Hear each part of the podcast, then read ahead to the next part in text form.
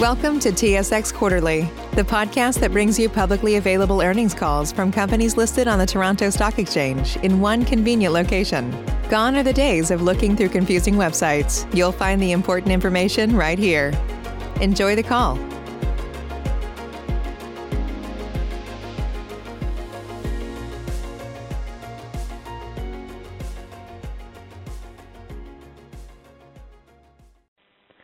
Ladies and gentlemen, thank you for standing by, and welcome to the Inovalis REIT third quarter financial results conference call. At this time, all participants are in a listen-only mode. After the speaker's presentation, there will be a question-and-answer session. To ask a question during the session, you will need to press star one on your telephone. If you require any further assistance, please press star zero. I would now like to hand the conference over to your speaker today, Jaclyn Jordan. Thank you. Please go ahead. Everyone, thank you for taking the time to listen to the Inovalis REIT's conference call for the Q3 2020 financial results. The presentation will be made by CEO David Giraud and CFO Khalil Hankach. Please note that comments made during this call may contain forward-looking information within the meaning applicable to securities legislation, which reflects the REIT's current expectations regarding future events. This is based on several assumptions and subject to a number of risks and uncertainties, many of which are beyond the REIT's control that could cause actual results to differ materially. Please see the REIT's public filings for a discussion of these risk factors, which are included in our 2019 MD&A and annual information form, which can be found on Inovalis REIT's website and on SEDAR.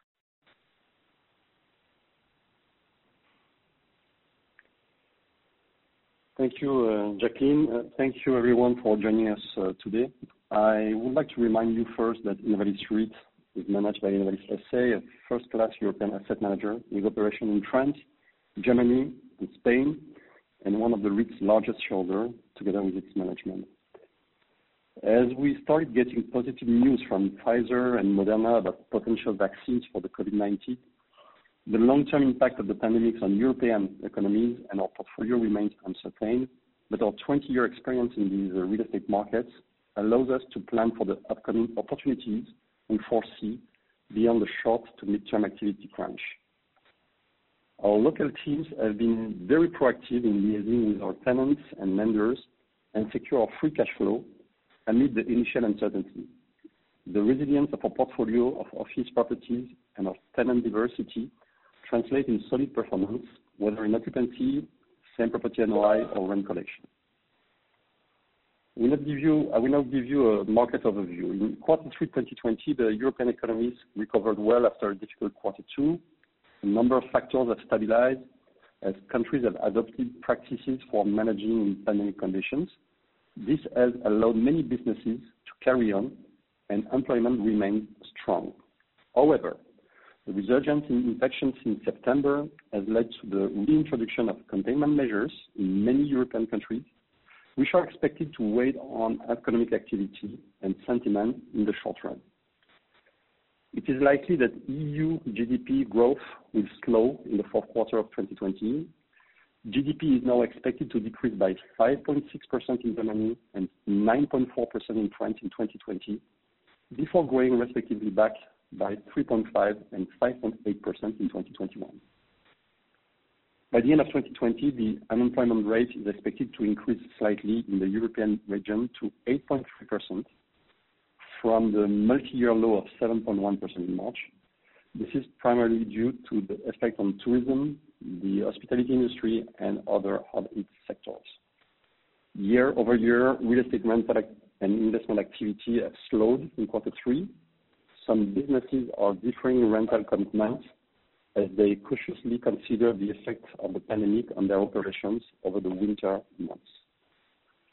Investment activity in quarter three was mostly driven by transactions that were initiated before the onset of the pandemic. Other investments seem to be partly driven by a more opportunistic approach in the second half of the year. This has been made possible by more selective, slightly more expensive, but still robust lending activity from banks. Thus far, there has been no indication of pandemic-related distress selling in the Paris or German real estate office markets. Savings are growing in many European countries, and significant amounts of investment equity are being sidelined. Budget deficits are mounting across Europe as governments have no choice but to maintain various stimulus package, all being essential to sustain growth, contain unemployment and inflation. Coming to the operations. As of September 30th, NOI for the total portfolio adjusted for IFRIC 21 was 26.4 million, and we are projecting a total NOI of 35.6 million for the full year as per our initial budget. Our leasing operation team has worked closely with tenants to respond and normalize operation to the extent possible. They have achieved quarter two and quarter three levels of rent collection very close to the pre-COVID normal. Khalil will comment on this in more detail in a few moments. We can report to investors that due to the caliber of our tenants and the effectiveness of our rent collection, it has not been necessary to record any bad debt provision to date in 2020. Tenant retention remains strong, and also rent inquiries are less frequent than before the pandemic, slowly picking up. Weighted average occupancy is currently 26.4% for the Paris asset and 92.9% for the German assets, which is only slightly uh, down from Q4 2020. With respect to debt management, the REIT has negotiated deferrals on $6.3 million of its loan, mortgage and lease loan financing included in quarter two, and to a lesser extent, these deferrals, which were primarily for properties in Paris, arranged without penalty or adjustment to interest terms. They have actually improved the REIT's cash position. We have updated as of September 30th, and total portfolio market value amounts million versus 691.5 million as of June 30th, when JLL performed an independent valuation of all the REIT's assets. In terms of liquidity, as of September 30th, the REIT had 79 million of cash available, including $6 million from the REIT's share in joint ventures. Also carrying $55 million from the REIT last December disposals has been dilutive to FFO. We are comfortable that with the prudent approach to preserving liquidity during the first three quarters of 2020. Comment on our plans for this shortly. I also have an update on the Rueil acquisition loan, which is winding up. Out of the initial $26.8 million acquisition loan uh, from the Rueil forward sale, $19.4 million was repaid on July 30th, and the remaining 9.9 million in profit participation is expected to be paid by the end of November. Finally, coming to the investment and divestment part of our business. Continuing with our initiative to streamline asset ownership arrangement, implement for performance and simplification of our reporting process. So to that end, we are proceeding with plans to buy out JV partners or sell jointly controlled assets. Two of these are currently underway. First one is Stuttgart. Uh, for Stuttgart, a brokerage mandate has been signed with the property advisor Savills in agreement with our JV partners, targeting a sale and purchase agreement to be in place in quarter four this year. We have received a 16 signed non-disclosure agreement, and we have granted a six weeks exclusivity for one bid pending completion of due diligence. Second one is Bad Homburg.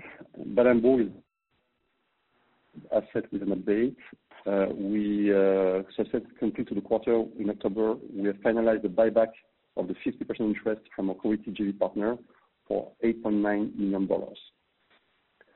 Also, we have received eight offers via two brokers for the Varones asset located in the Courbevoie area of Paris.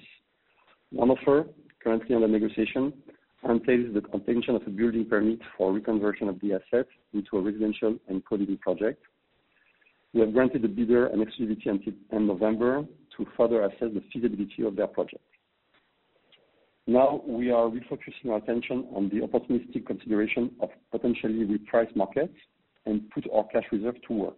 The investment committee is being briefed on a regular basis in Germany, France, Spain. We believe that we are well-positioned to profitably deploy the REIT's cash on hand, and our fundamental focus in quarter four in 2021 is creation of value for unitholder through investment growth and accretive acquisition. Now, I will turn things over to Khalil Hankach, our CFO and CIO, for the review of financial results. Thank you, David. Let me start by providing some additional information on rent collections.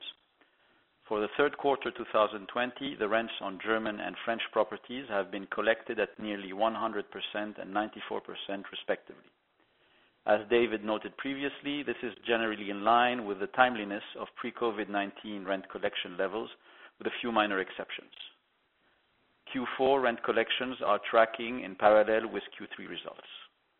We can confirm that 100% of October rents on German assets have been collected, and nearly 100% of November rents is anticipated by the end of November. As at November 4th, we already received 84% of Q4 rents on our French portfolio, and we expect to receive more than 95% by the end of the quarter. Moving on to the foreign exchange rate. The effect of change in the euro foreign exchange rate on the REIT's reported result is an important element when comparing results to previous periods. As at September 30th, 2020, the euro-CAD FX rate was higher at 1.5615 compared to 1.4565 as at December 31st, 2019. This represents an unrealized increase of 7.2% for balance sheet items such as investment properties, materialized by the positive impact of 24.8 million Canadian dollars in other comprehensive income. The average year-to-date euro exchange rate for income statement items was 1.4933 as at September 30th, 2019, compared to 1.5-1.7 for third quarter 2020, generating a positive impact of approximately 1.9%. Turning now to the financial statements, let's discuss some major items.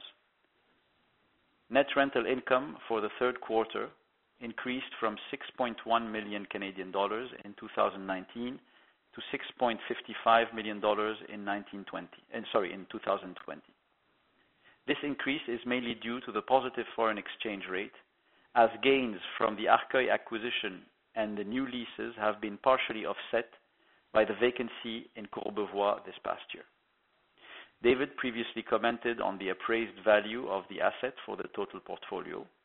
When adjusted to IFRS, the fair value of REIT's investment property portfolio as at 30th of September 2020 was 513 million Canadian dollars, compared to 478 million dollars in this at December 31st, 2019. The increase is mainly attributable to foreign exchange adjustment, 34.5 million. The Q3 internal valuation of asset resulted in an increase of 156,000 over the investment property portfolio, and a decrease of 625,000 Canadian dollars over the total portfolio. Quarterly, general and administrative expenses remained relatively stable year-on-year from 1.36 million Canadian dollars in 2019 to 1.46 million Canadian dollars in 2020.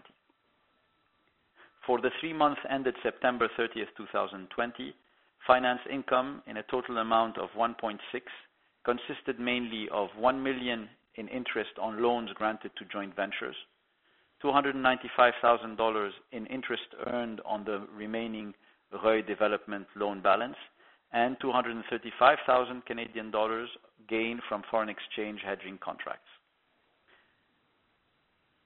Management has undertaken further buybacks under the normal course issuer bid, as the REIT's unit price has been trading at a value below its net asset value.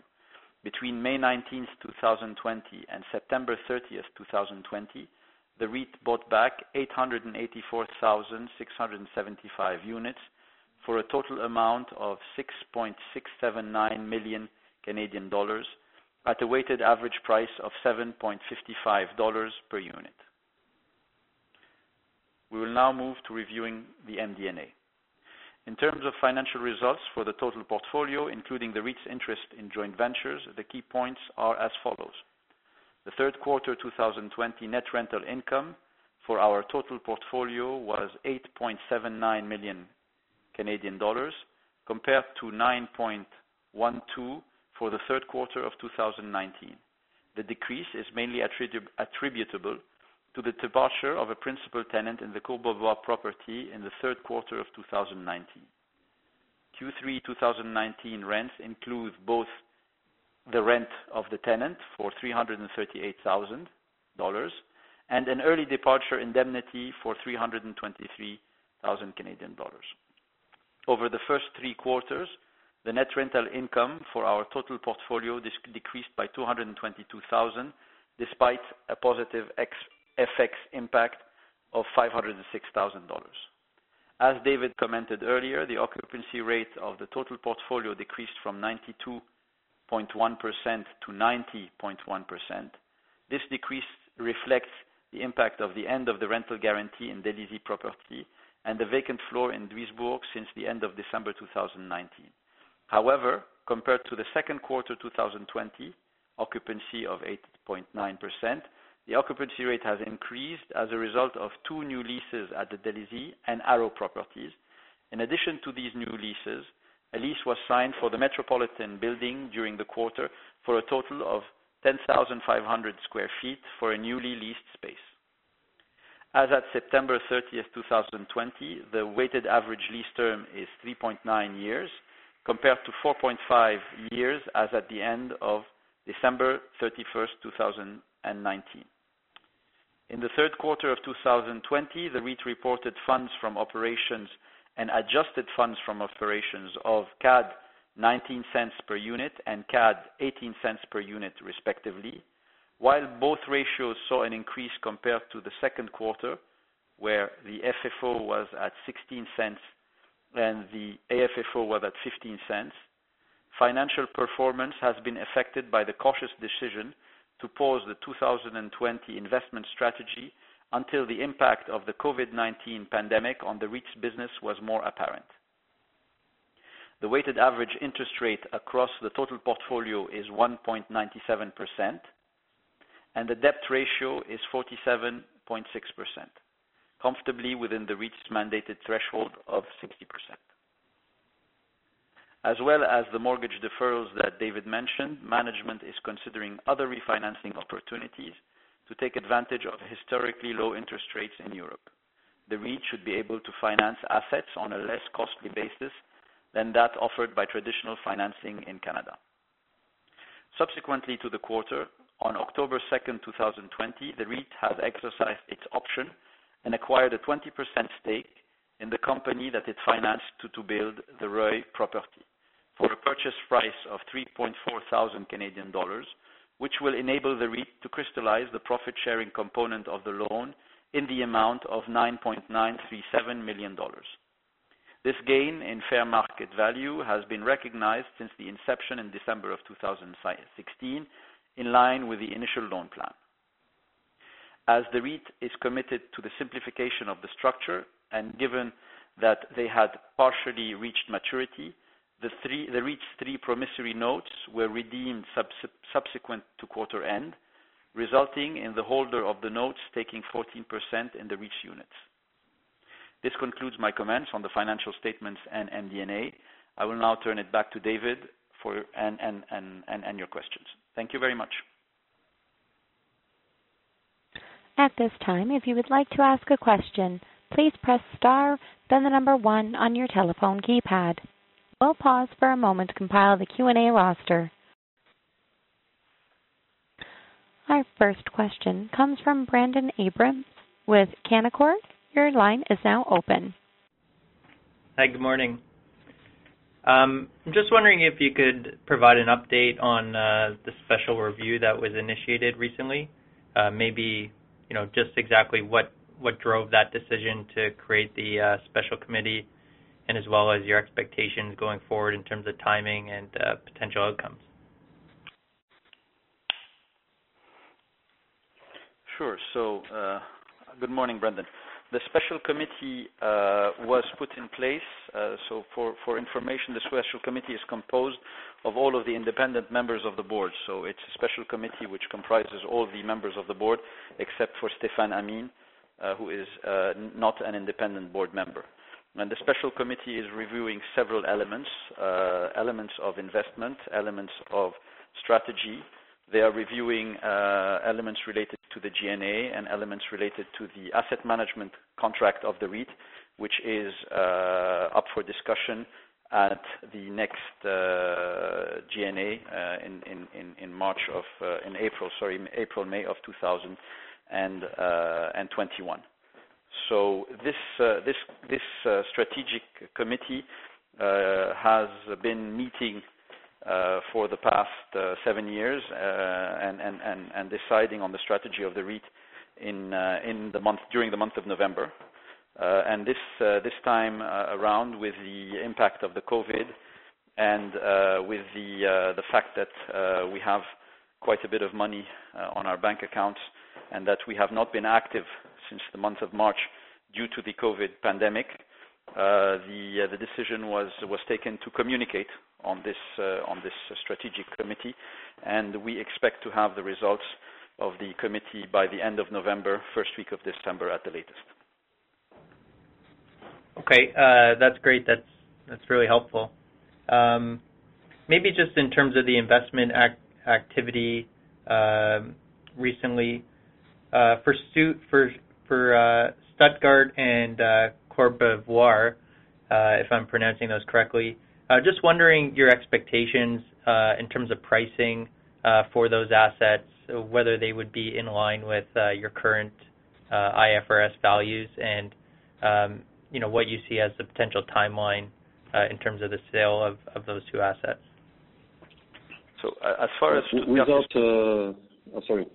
Go ahead.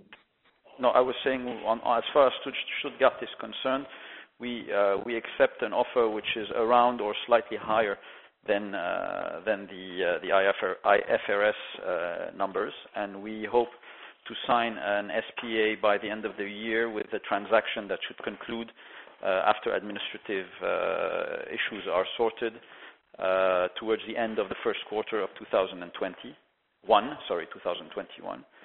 And regarding Courbevoie, uh, the offer that has been uh, selected is higher than the uh, existing um, IFRS value. However, it is subject to the obtention of a permit, and therefore, we have not yet finalized the due diligence with the buyer. And so we will know by the end of the year if it's an interesting offer to pursue or not. Okay. Uh, that's great. And then just last question from me before I turn it over. Um, obviously, the REIT has been carrying a pretty high cash balance uh, for the last few quarters, uh, just undeployed capital. Um, this has led to uh you know above 100% payout ratio. Just wondering in terms of the potential for deploying this capital, um, you know, what what type of opportunities you're seeing in the market and uh, maybe expectations uh, for timing timing of closing some acquisitions. So the- the uh, If you- Go ahead, David. yeah, Sorry, just one point. Um, Uh, Brandon, just to give you an impact to the strategy committee, the purpose of the strategy committee is exactly that, is to analyze all the opportunities that we have. Because we have buyback of joint venture which are possible, and we have opportunities in the market. Khalil will tell you right away what they are. So there are so many opportunities that the key driver of the decision for us is to see how we increase basically the NOI, so the numerator of all our ratios, so that we can improve the performance of the REIT, the FFO, the FFO, and all the parameters. So that's the reason. And the reason that is driving the strategic committee is that there are lots of opportunities, buybacks and others. So, Khalil now will give you a highlight on what we see just on the market. Uh, sorry for this introduction, but I wanted to clarify the link between the opportunities and the strategic committee. Khalil, please. No, no, you're absolutely right. So as far as the opportunities are concerned, we have uh, we have been explaining for several years that the joint ventures are potential pipeline for the future. So part of the uh, uh, use of funds would be uh, some of the joint ventures, which we deem as accretive and where we feel that the REIT should acquire and keep on a longer term. Uh and then there are, of course, opportunities in the market, whether it's in France and Germany, and uh, we've been looking closely at Spain for quite some time now with the REIT. Uh and in all three of those markets, uh, we feel that there could be opportunities that the REIT could uh, benefit from. Uh and as David pointed out, the reinvestment of the cash that is available will definitely boost most of the numbers from the payout ratio to the AFFO to the FFO, and the cash flow in general. Okay. That's uh, that's very helpful. Thanks. I'll turn it over. And again, ladies and gentlemen, to ask a question, please press star one on your telephone keypad. Our next question comes from the line of Jenny Ma with BMO Capital Markets. Your line is now open.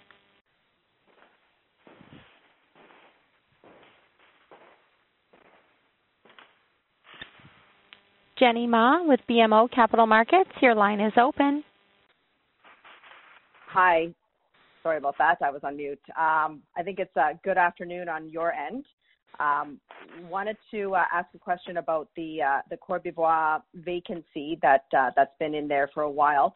Just wondering if there's an update on leasing and whether or not your discussions on the potential asset sale would be subject to any sort of lease-up or or consideration in your negotiation.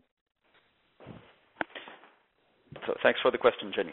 So the on the Courbevoie asset, the vacancy was uh, in end of the third quarter of 2019. Uh, and so uh, It was put up for letting immediately after the departure of the tenant and also a little bit before. Um, the vacancy on the asset is quite substantial because we're talking about a vacancy of around 55%-60% after the departure of this tenant. Um, the strategy that we decided to go with, and that's the reason why we decided to put it on the market, is because we feel at this level of vacancy that the asset is better used uh, in a different uh, configuration. And mm-hmm. so it is uh, easier to redevelop an asset when you have more than 50% of the asset which is vacant than when you have 85% of occupancy on the property. So something which we could not consider before uh, is now considerable.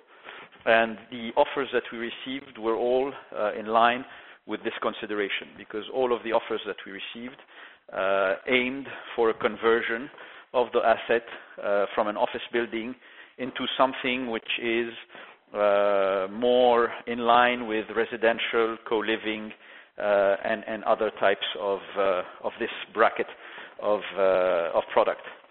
So the process that we have entered into now is a simple due diligence. Most of the offers that we received are subject to the obtention of the permit, and the permit is currently being discussed with the City Hall of Courbevoie. So we feel very strongly that if we sign an exchange contract by the end of the year on the Courbevoie property, that uh, uh, the person we will sign with would have done the sufficient uh, due diligence and the sufficient communication with the City Hall to be able to go through till the end and acquire the property. Okay. Is there any sort of delay in obtaining the permit from the city just because of COVID? Or uh, you know, what, what's the timeframe you expect to be able to get that permit? We, we don't we don't for the moment, that we have not been impacted by any delays from the from the COVID situation because the uh, governmental uh, agencies are working more or less normally. Of course, there's a lot less permits being deposited, so that helps Uh, when you have people that are uh, not necessarily working at 100%. Uh, the delays that we are looking at for the moment are between six to nine months between the obtention and the purging of the preemption right of the Sorry, the recourse right of the of the neighborhood. Okay. Great. So this is a transaction that would close. Sorry, Jenny. This is a transaction that should be expected to close if we if we sign the exchange contract by the end of the year. Right. That should expect to close uh, between September and December of 2021. September to December of 2021. Okay. So then I guess it's fair to say that you're not really working on filling that vacancy then, given the intention to to redevelop on the part of most of the bidders. Not not not at this point. I mean, Okay. uh, the the uh, the the asset is, as we speak, the asset is worth more uh, vacant than it is than it is worth occupied. Okay. That's great color. Thank you. Uh, And then turning to sort of the allocation of your cash, I I I understand you're working on some acquisition opportunities, but I'm wondering, um, in in terms of sort of financial options, uh, would you be considering a higher volume of unit buybacks than what you've done year to date? Um, And then also, I know you guys did some debt deferrals as well. Just wondering what the thinking was behind that? Is it really just, um, you know, opportunistically taking advantage of these deferrals? Because from a cash perspective, it, it doesn't really look like they're necessary. Alors, uh, it's it's uh, it's it was a mixture of opportunistic and of uh, uh, good sense at the moment, uh, because uh, the deferrals were done quite quickly in the second quarter. So as Mhm. soon as uh, the, compl- the situation started to get complicated in in, in March, we very quickly contacted most of our banks and uh, asked for the deferrals that we were allowed to ask for by government uh, decree. And that was much more uh, in line in France than it was in Germany. Uh, we, we pursued with those deferrals during the third quarter, uh, allowing us to have uh, additional cash while keeping in mind that uh, the one or the assets where the deferrals have occurred, the LTV ratios are relatively low. So the deferral of the amortization to, the end of the, uh, to the maturity of the loan uh, will not uh, generate additional stress on the cash flow in the, following, in the following years. So it's not a loan which is specifically deferred to be repaid. It's a loan which is deferred mostly until maturity for most of them. And so it is some sort of a form of refinancing, a small form of refinancing, which, which, which we did. And so we benefited from that, uh, even though, uh, as, you, as you pointed out, our cash flow and our rent collection has been relatively high. Okay. And And, as far uh, as your and on yeah, unit buyback. Sorry. and As far as your first question is concerned, uh, we we we are continuing the NCIB program for the moment. Uh, We will readjust uh, our uh, our numbers uh, towards the end of the year uh, to see uh, for the for the for the coming year uh, if we decide to uh, to propose a a larger buyback or if we stick to the NCIB, and it all depends, of course, on the on the unit price of the of the REIT. Okay, great. Um, and then my last question is uh, whether or not you have any update on your discussions with uh, Orange and their uh, upcoming lease maturity in a couple of years. So the lease maturity on the Arcueil building is in 2023, with a break option at the end of 2021. Uh, we are in discussions with them on the signing of a new lease. There's nothing uh, definite as, as I speak to you in order to be able to give you any more information or more communication, but the discussions are ongoing, and we are hopeful that Orange should uh, should sign should sign a lease. Uh, hopefully before the end of the uh, their next break option, and not uh, before the end of the lease in 2023. Okay, great. Thank you very much. I'll turn it back. Thank you. There are no further questions in queue. I'll turn the call to David Giraud for closing comments. Okay. Thank you, Lindsay. So if there is no more question, we just wanted to thank you again for uh, participating participating to this call. We are uh, very optimistic for the future, even so the situation is a bit gloomy in Europe and North America at the, time. But we think that uh, there are a lot of opportunities uh, ahead of us, and hopefully for the next quarter, we'll give you more hints about our plan for the very near future. Thank you so much to all of you, and goodbye. This concludes today's conference call. You may now disconnect.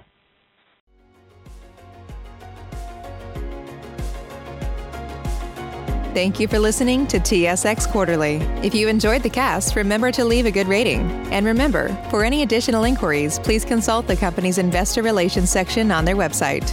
See you next time.